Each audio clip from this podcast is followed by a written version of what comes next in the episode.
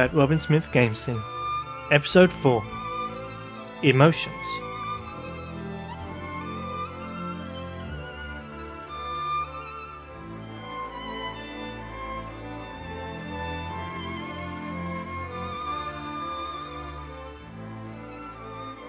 You might not realize it, but there is not one game that has been made that doesn't create feelings in those who played it. A game, unlike a film, does not need to have a story to make us feel something. In fact, some of the best games at creating emotions in us are devoid of story at all. That's not to say a game need have no narrative just because it has no story. But let's leave narrative and story for a future episode.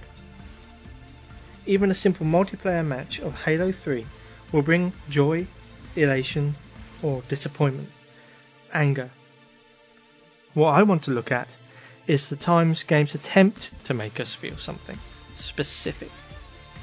What games do the best job of creating actual emotion? And just how far games should be going to make us feel more than we expect.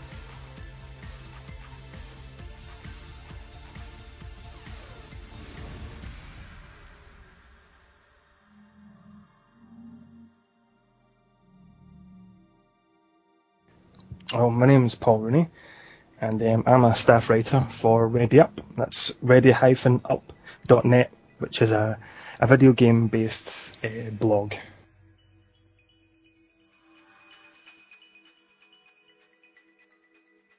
Like Child of Eden, you know that can that can once you're immersed, it can draw you into that world, and once once a, a, a work of art or anything has done that, once it, it's commanded your attention, the the player's attention. Um, basically, I see it as being you're in the the creator's hands. You know, they can then do with you what they will. I think I think a good video game has to do that, and I think they're they're, they're incredibly capable of it. You know, they have the the intellectual. You know, art is intellectual, music is emotional. You know, as I said, they have a a convergence of those two. So that I think being in that position opens up the the player to exceptionally. It makes them more susceptible to uh, express them, expression and emotions, etc. For me, my favourite ever game is Silent Hill 2, and I don't think any game that I have certainly played, apart from Dark Souls and Demon's Souls, have, have come close to that. You very very deep but a complex range of emotions. Um, you, you, can't just nail it down as being a love story or, or, you know or a sense of loss.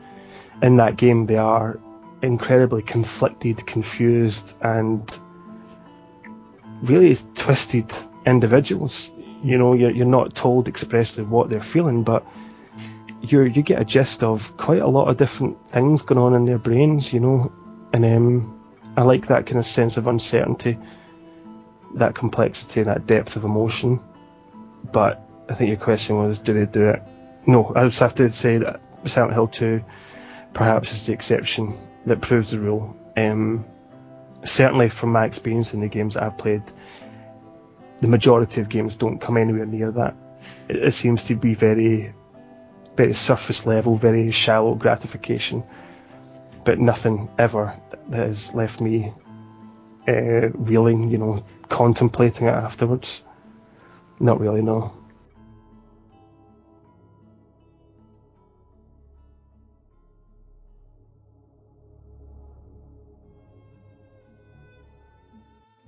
There are plenty of games that dare to stray from predefined formats, doing something new, unexpected, or original.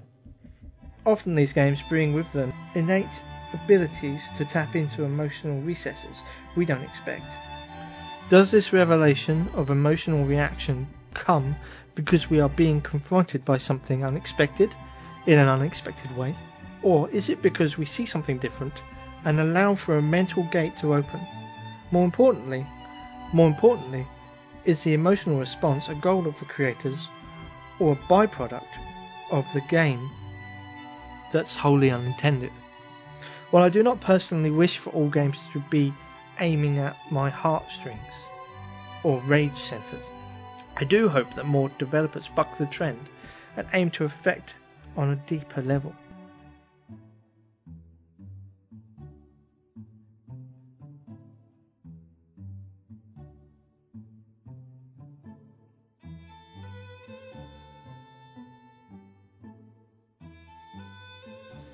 Uh, my name is Sophia Tong, and I'm a managing editor at GamesRadar. Video games is interesting because it's interactive on top of all that. You are combining like acting because you have voice actors in games now. You're combining visuals, you know, CG visuals, things that you'll see in a movie. And if you look at games like Heavy Rain, it's almost like watching an interactive movie. So it's like it's all those mediums combined into one, which I think is fantastic. And you have all these talented people working on it. So I think it should be comparable to you know the media, like all the stuff that we're used to. And I'm still kind of surprised that it hasn't been acknowledged yet because you know video games have come a long way. It's like I wonder if the people who you know don't con- really don't really consider it some kind of um, entertainment medium. It's like, are, have you played a game lately? It's hmm. I mean everyone must have played a game at some point.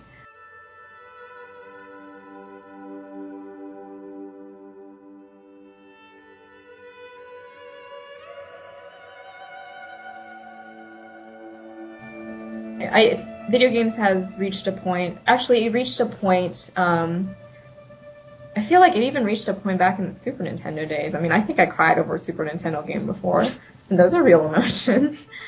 it's funny. Um, I mean, there are some games that are purposely all about emotion, like emotion, like a, the example Journey, like it's all about the experience and like your feelings. And I think that's what thatgamecompany is trying to do with all their games. It's about tapping those emotions that are otherwise untapped when you play like a shooter or something. So yes, I do believe that games can elicit real emotion. Um, at this stage, no, I don't think games have tapped too deeply in terms of like the other spectrum. Um, I know that there are some that want to tap like the happiness and some want to tap the competitive, like angry side of you or frustration or that, you know, whatever that energy it is that you need to play a violent game. But like in terms like you mentioned, like some examples like jealousy and greed, um, I can't think of an example, but the last example that I can think of that did tap into you know themes like you know loss and grief. So to the moon, this indie game on the PC. Mm-hmm.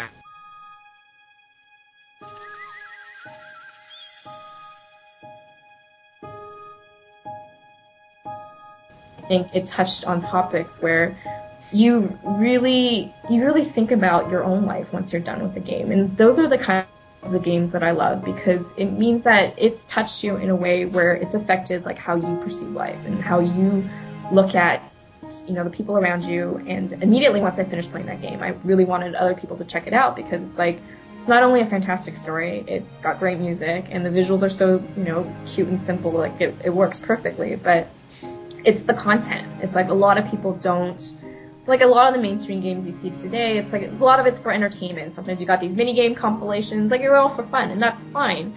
But I do appreciate the games out there that do tap into these, you know, the corners of your brain where you know you really think about, you know, love and loss and how that affects you, and like all these deeper emotions that you probably normally don't want to, you know, go there. But I think I think it's important. I think it's great that people are kind of testing those waters.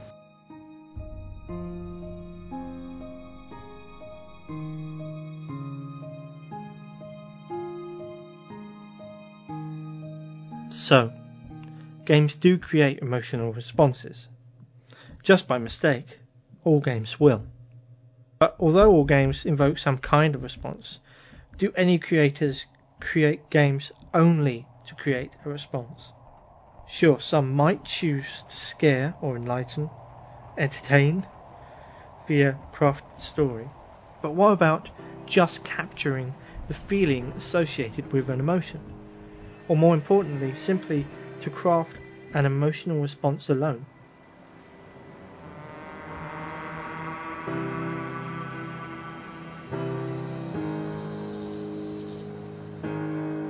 I've begun my voyage in a paper boat without a bottom. I will fly to the moon in it. I've been folded along a crease in time, a weakness in the sheet of life. Now you've settled on the opposite side of the paper to me. I can see your traces in the ink that soaks through the fiber, the pulped vegetation. When we become waterlogged and the cage disintegrates, we will intermingle. When this paper aeroplane leaves the cliff edge and carves parallel vapor trails in the dark, we will come together.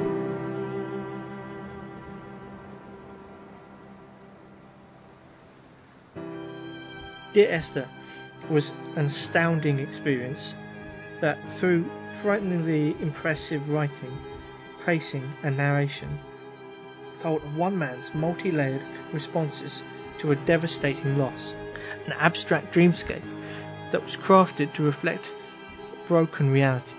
Many would argue that this isn't truly a game, and while it's sure to have some emotional responses, it does not feel built with crafting a response as its intent. It clearly has emotion as its subject matter. Games used as tools to tell a feeling as well as a tale. The other notable title would be Amnesia The Dark Descent, a game that could be argued that does the truest job of crafting an experience that's meant to do just one thing make us feel a feeling or collection of feelings terror, paranoia, and discomfort. It's almost the polar opposite of Dear Esther, but also its spiritual twin, using the same tools and tricks to tap into emotional response, but with only the response as a goal. What it does, it does more effectively than any other game that has come before. Make you fear it. True fear. It's not a horror game, but more a simulation of fear. It and Dear Esther should be examples of what really can be done in games. Hopefully, in time, a wider range of feelings can and will be looked at.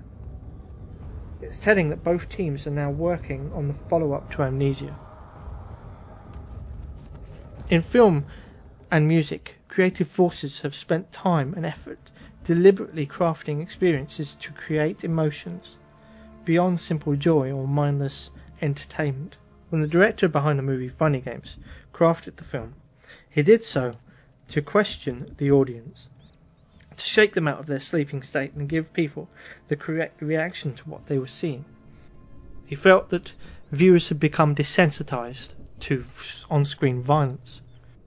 He even stated that he wanted viewers to walk out of his film that it was the correct reaction to what they were seeing. Similarly, the directors behind a Serbian film clearly crafted it as an intended allegory, a reflection of how they felt of the aspects of their own homeland. It was crafted from the ground up, once again to make the viewer feel a very specific collection of emotions and feelings it was entirely correct to feel disgusted and upset with what you were seeing on screen. Many may not see its message through the imagery on film, but still, even beyond the subtext that was intended, creates the correct feelings inside the viewers. Game creators, like those in film, should be willing to dare to create works that do craft feelings just for the deeper feeling's sake. Otherwise, where can the medium go? if it's afraid to go anywhere.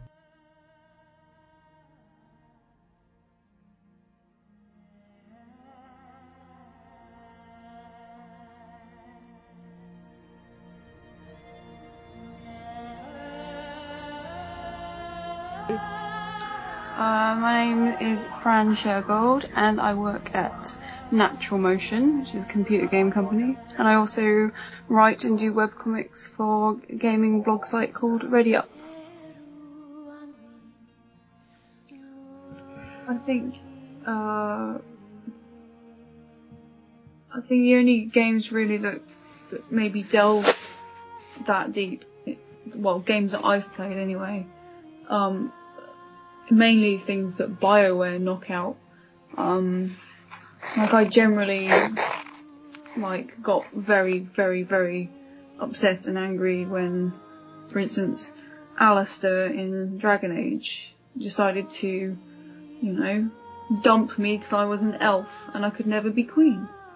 That was made that made me very angry and probably quite jealous because I wish then I'd started the game as a human. um, I think Bioware are actually very good at um, making you feel pretty bad.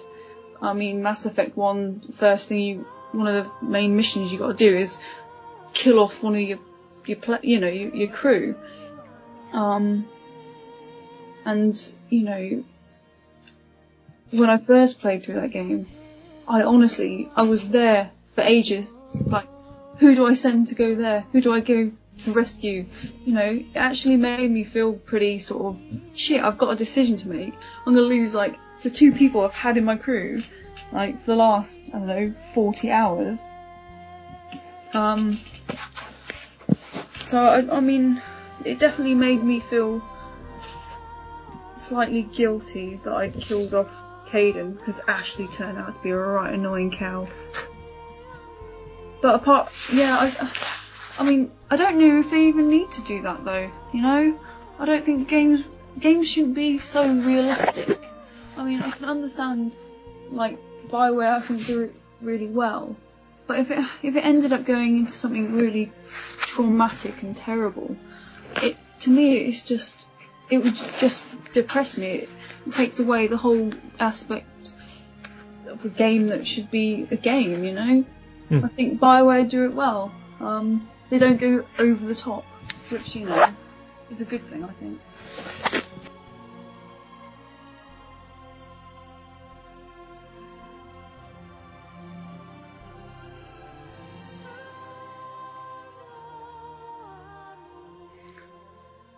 games that do. While I may have mentioned games that are masters of motions both as reaction topic already, Dear Esther and Amnesia are indeed titles of note, but they are not alone. Coming from thatgamecompany, also clear masters of emotion, Journey was one of the real highlights of the last year, compelling and astounding, managing to evoke feelings of loneliness and loss and pain with conflicting feelings of elation and companionship, and even religious like inspiration. Other players and people, no matter who they were, became precious, and everything else we have grown to accept as important in games became meaningless. It's arguable that the more important and more emotional work from thatgamecompany is Flower, though. Again, no more than a simple expression of joy itself. A letter to those lost that says it's okay to be trapped in the dark, but that life can overcome and life continues. A game simply about feeling alive. Its last moments being some of the most joyful I've ever experienced personally. Other examples are games like the Katamari series and Noby Noby Boy on PSN could be seen as nothing more than the embodiment of childlike glee. Shadow of the Colossus could be seen as nothing more than a depiction of the desperation of love and the will of those needed of hope, while also being a proponent of shame.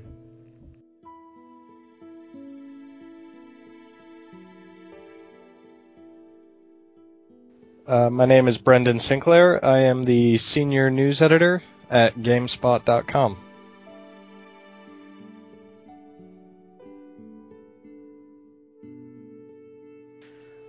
Asking if they create true emotional responses is the, the phrasing is a little weird to me because it suggests that there are fake or unworthy emotional responses. And I might have I might have played Final Fantasy VII and seen Aerith die and laughed um, because it's ridiculous. And there are a lot of people out there who will tell you that they they cried for hours after that, and uh, that doesn't that doesn't make their emotional response less real.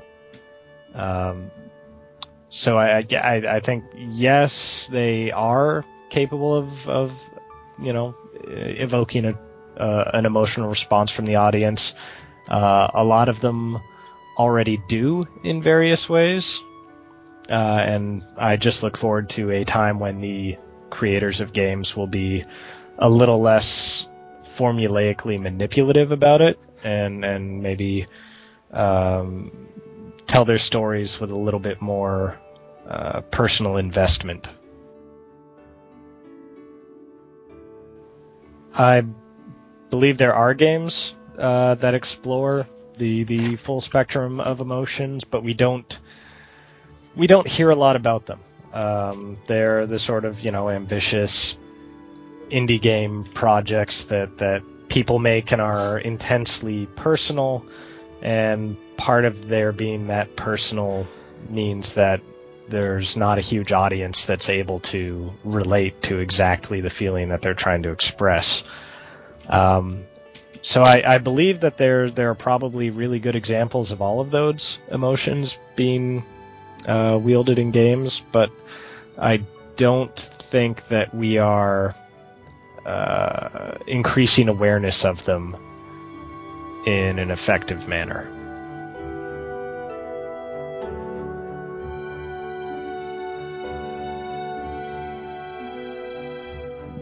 Uh, my name is Dan Marr, and I currently work for an independent company called Explosive Allen Productions.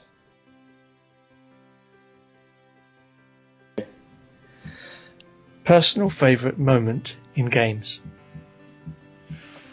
Oh, yeah, I see why people might. Personal favourite moment. Oh my god. Um, I, I think if it's in terms of just sheer anticipation and that anticipation actually being uh, rewarded. Uh, probably Super Mario 64. Um, I don't know, as a game or just as when I booted it up. It's, so basically, I'd, I'd, I'd, had to save for my Nintendo 64.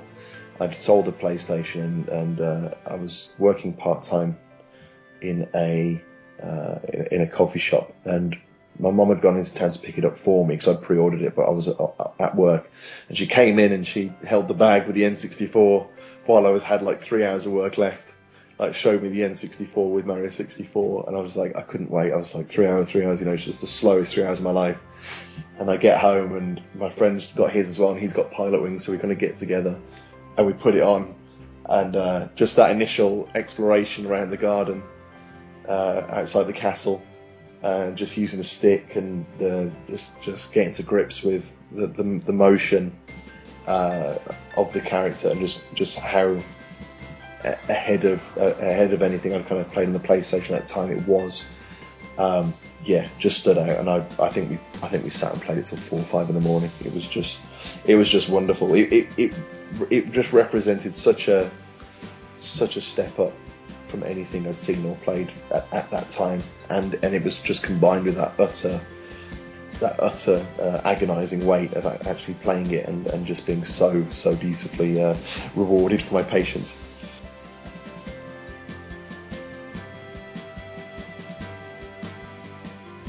Most important game you have ever experienced? I wonder in a way, if it was that first brush with Pac-Man that was most important to me, um, purely because that's what kick-started the whole thing. Um, but in, in, another way, even though I remember it, I was still kind of barely cognizant at, at the time. Um, so it may have actually been when I got the Spectrum itself, and maybe I couldn't say that it was one game. Maybe it was the combination of games that came with it because there was Scrabble and Goes Skiing, um, and what was it, Spitfire 40, and and uh, Chequered Flag, and and all those games. And I, I think collectively they they were most important because none of them individually are very good uh, or, or, particularly memorable, but it's it's more what, what makes them important is what they represented, and and that was a completely new world for me as a child to see all these to see these games and go wow this is this is something else. This is something I just am immediately in love with and just want to play. Um, and the fact that it was it was Spectrum and those games that came with it that that that shaped my my love for gaming and, and just and just started that started that road. Um, yeah, it's weird. I've never really thought about them in that way. I've never really thought them as as important because um, none of them are my favourite. None of them are, are in my, as you say, I haven't, you know, I haven't got a top hundred list, but none of them would ever be in it. Um, but at the same time, they they were the, they, you know they were formative games. They were they, they were the ones that shaped shaped my passion, and and uh, and in a, in a way, what what got me here today.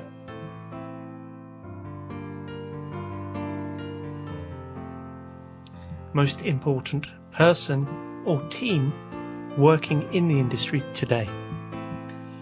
Um, I'm, I'm gonna have to be really, I'm gonna have to be really uh, um, predictable and and just say Nintendo. I, you know, I, I'm not gonna say Miyamoto because I think he is very important. He's incredibly important.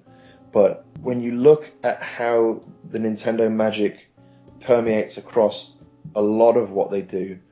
He's not at the, the hub of all of that. There are a lot of people there who are incredibly talented, incredibly creative, and their their their content overall, even the stuff that's not that great, still has an effortless charm.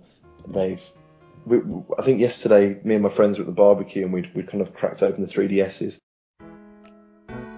And um, we had StreetPass open, and the three of us just collectively just started humming the tune, the StreetPass tune, and and then the and then the um the, the, the puzzle I can't remember the name of it when you have to complete the puzzles, the the picture puzzles.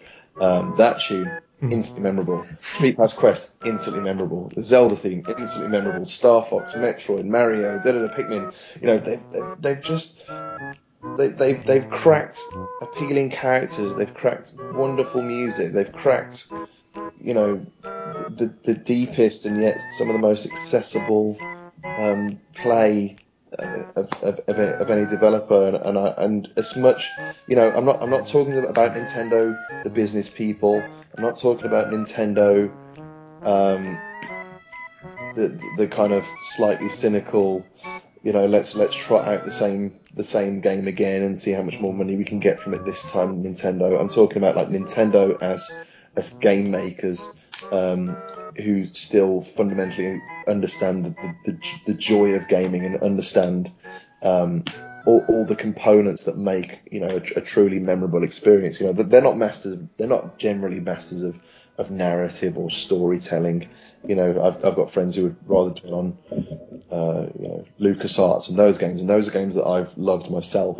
But I will never ever think of them as, as, as fondly. They'll never occupy the same place uh, in my heart as, as you know some of the greatest Nintendo games. And I've, I've said to people, people look, oh, the Wii U is going to be a flop, the Wii U is going to be rubbish, and say, but one thing you will definitely say about the Wii U is it's guaranteed to probably have three of the best games of its generation on it, regardless. And for whatever reason, if nothing else of any importance ever comes out in the Wii U, you can guarantee at least there will be, you know, those games, and they will they will be from Nintendo, and they will be, you know, forever fondly remembered in the annals of history. And I don't think there's any other uh, console maker or developer that you can ever say say that about.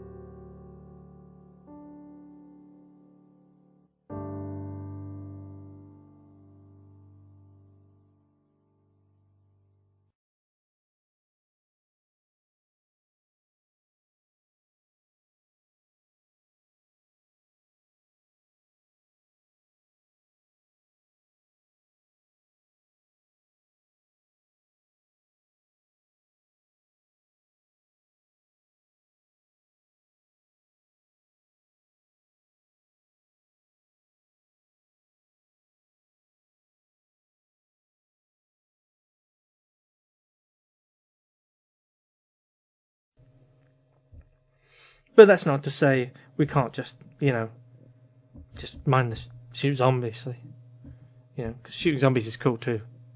Nothing wrong with that.